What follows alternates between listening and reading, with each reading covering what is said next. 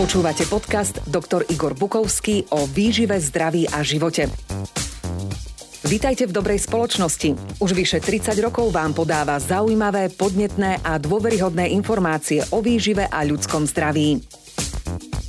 Každá časť nášho podcastu prináša horúce novinky, pripomína staré pravdy a ponúka inšpiratívne myšlienky a zamyslenia o svete okolo nás. Vypočujte si jeho ďalší podcast, ktorý vás naštartuje a podporí v pozitívnych životných zmenách. Slovensko skutočne žije v anomickom stave. Anómia je stav takého rozvratu hodnôt, ideálov, pravidiel, v ktorom ľudia strácajú možnosť predvídať svoj život – žiť, plánovať, rozumieť dianiu okolo seba a nehovoriac o tom, že v stave anómie, v akom sa ocitla naša aj krajina, aj spoločnosť, je už veľmi ťažké hovoriť o spokojnom a šťastnom živote a o nejakom osobnom raste a napredovaní. Čo môže byť lepším dôkazom absurdity, pseudoreality a anómie, než napríklad skutočnosť, že jedna z vládnych strán sa už v podstate rozpadla. Časť jej poslancov prejde do poslaneckého klubu inej strany, časť jej ministrov prejde pod záštitu, pod krídla jednej strany, časť tých ľudí pod, pod kohosi iného. Všetci to považujú za stav, ktorý síce trošku komplikuje ich žitie a vládnutie, ale v podstate sa nič nedieje. V každej normálnej, civilizovanej krajine by to bolo dôvodom na rozpad vlády alebo aspoň vyhlásenie nedôvery zo strany parlamentu, vyhlásenie nedôvery vláde.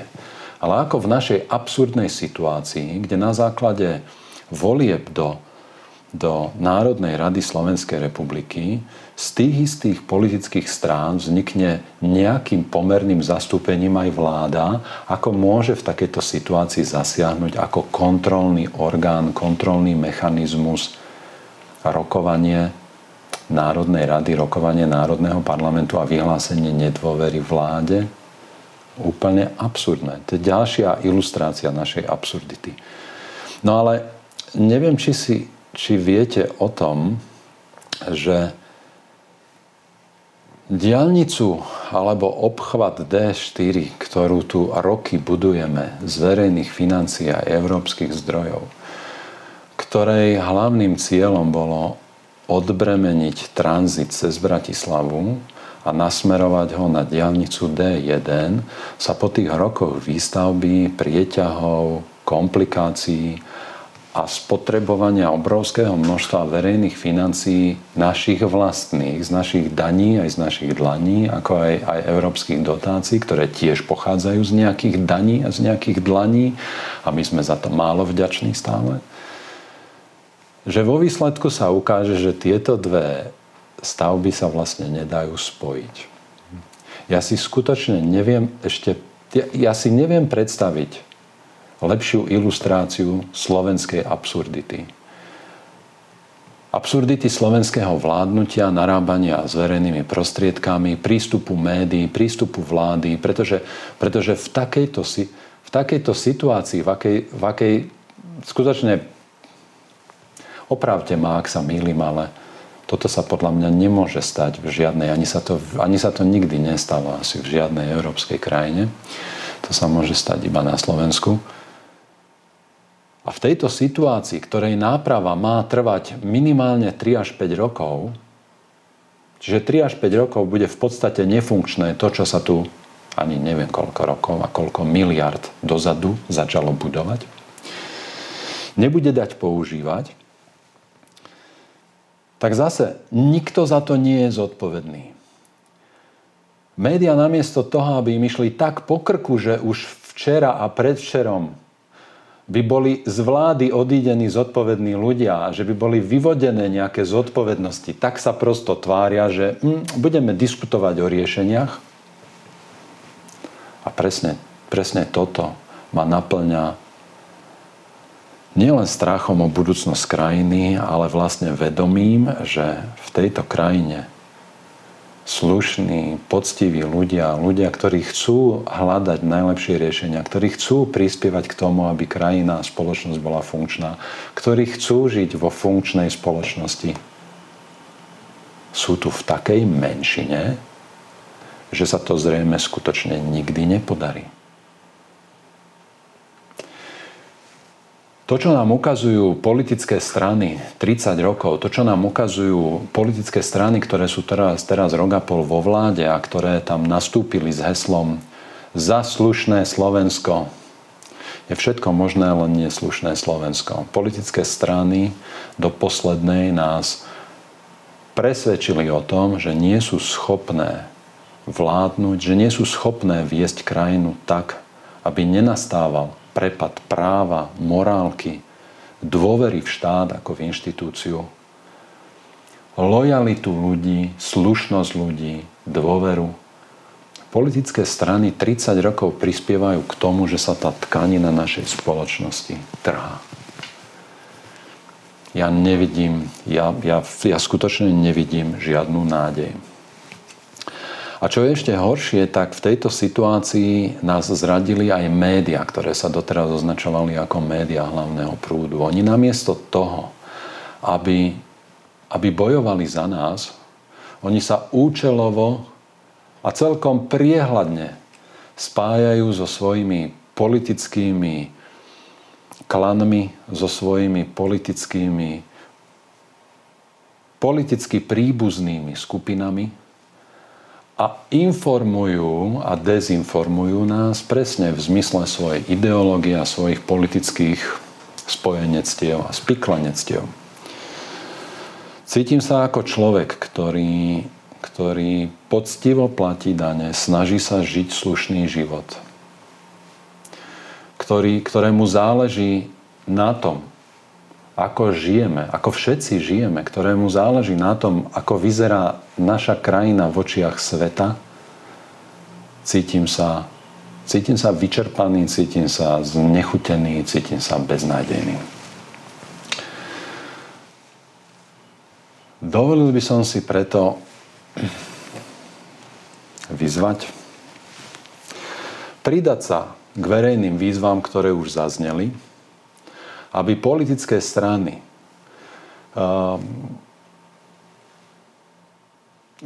ktorých predstavitelia nepredstavujú pre slušných ľudí nejaký bilak, organizovali verejné demonstrácie a protesty, aby sme nemohli byť znovu obvinení z toho, že sme fašisti a dezoláti a opice, aby tu už niekto začal konečne organizovať slušné politické protesty, ktoré by mali vyústiť do nasledovných krokov. Čím skôr odvolať a rozpustiť túto vládu a vymenovať úradnícku vládu.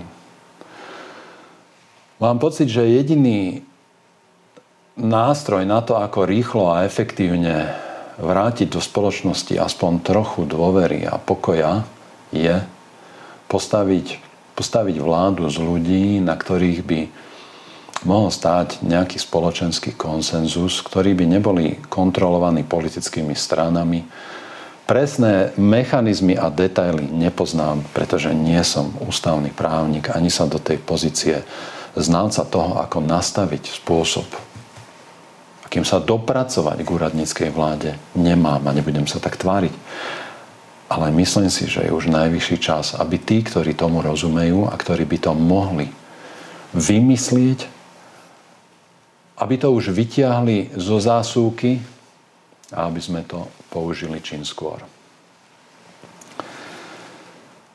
Ak máme ďalej pokračovať v tomto, v tomto štýle verejnej diskusie, ak máme ďalej pokračovať v tomto štýle propagandy, ak máme ďalej pokračovať v, tomto, v tejto atmosfére vojny v polícii, justícii, v tomto stave rozvratu verejného zdravotníctva, v tomto stave rozvratu verejných financií,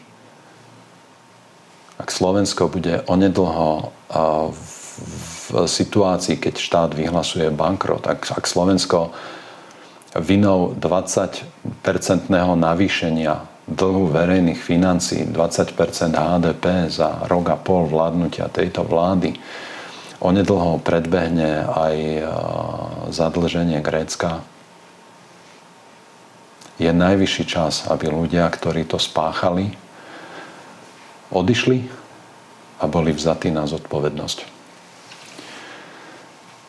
My nemôžeme samozrejme ostať bez vlády, takže by som si to predstavoval tak, že šikovní ústavní právnici spolu s príslušnými orgánmi vrátane úradu prezidenta Slovenskej republiky nájdu riešenie, ako zastaviť ďalší rozvrat našej spoločnosti, verejných financií, dôvery ľudí v štát, aby sme čím skôr postavili úradnícku vládu, ktorá prevezme správu krajiny aspoň ako tak do odborných rúk a s odbornou starostlivosťou budú, budú riadiť naše spoločné záležitosti. Ako sa v tej chvíli vysporiadať s Národnou radou, to tiež vôbec netuším. Ale prosím, politické strany, ktoré ešte cítia nejakú zodpovednosť za spoločný vývoj a za, za naše spoločné veci a za štát ako inštitúciu, aby sa vzdali svojich stranických záujmov a aby sa, aby sa skutočne spojili a zorganizovali nejakú záchranu Slovenska v tomto zmysle.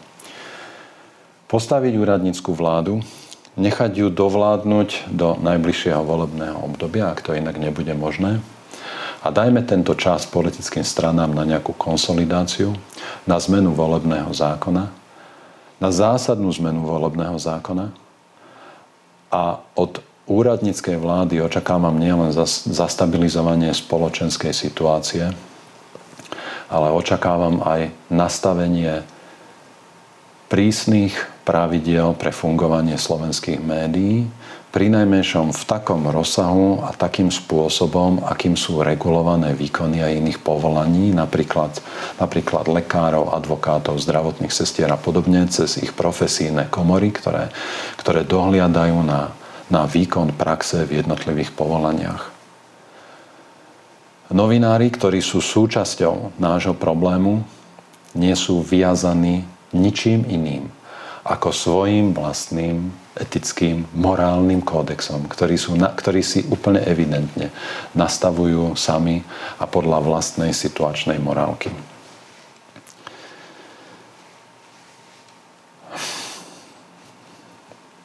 Denodene sa na nás valí také obrovské množstvo informácií, správ,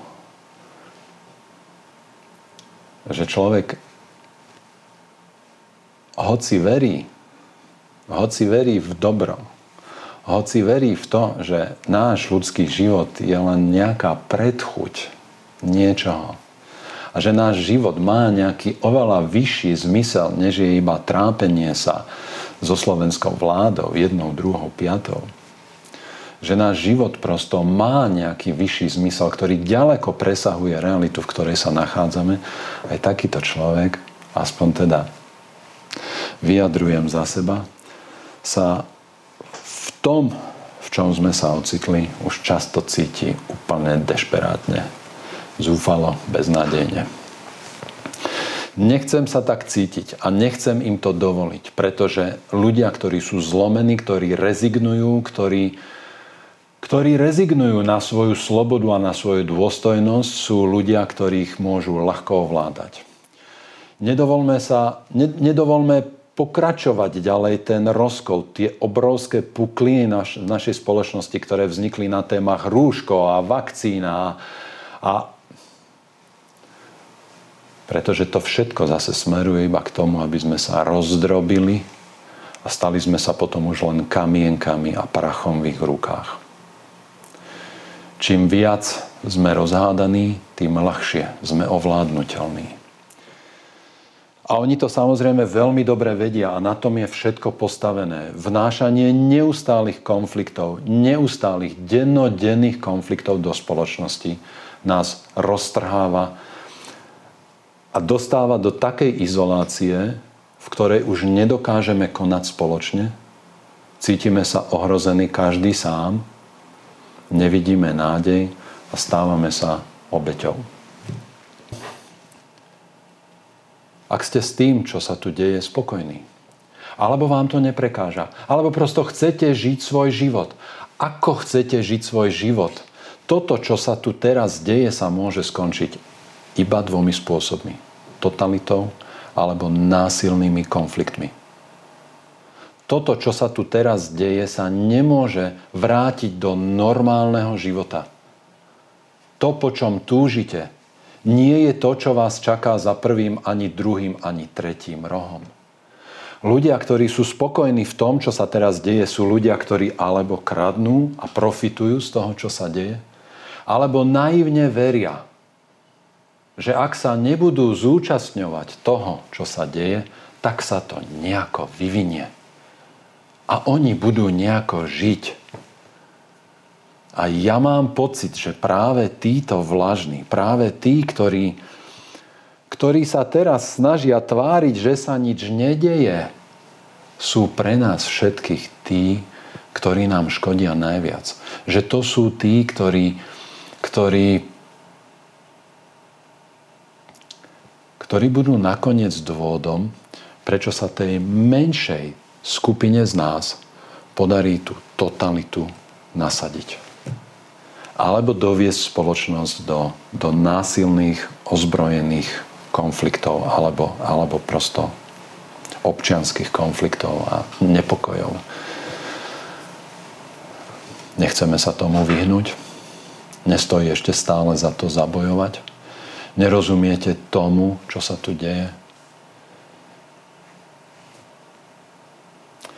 Myslím si, že žiť si svoj život teraz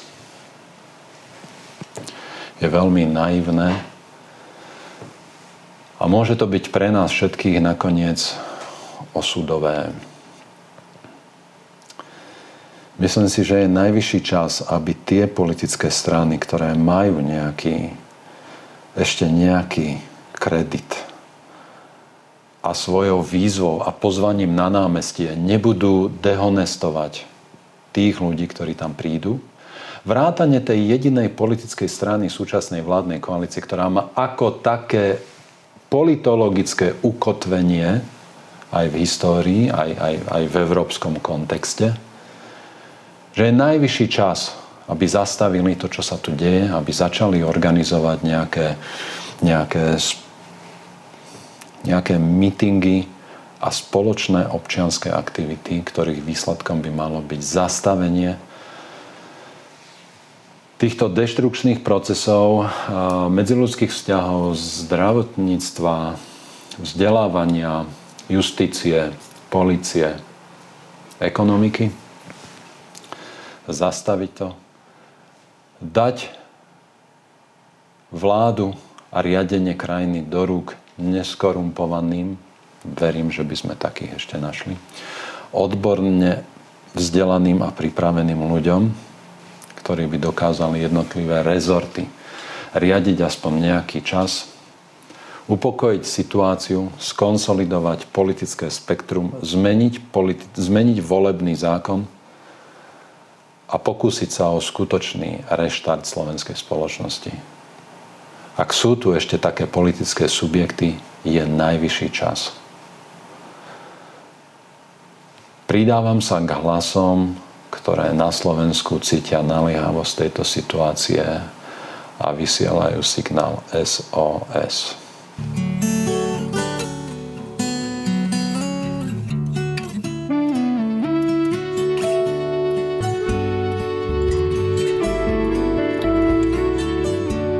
Ďakujeme, že počúvate podcasty Dr. Igor Bukovský o výžive, zdraví a svete okolo nás.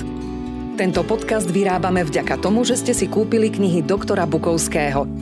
Ďalšie dôležité informácie o výžive a zdraví nájdete na stránke www.encyklopedia.akb.sk a na YouTube kanáli Dr. Igor Bukovský.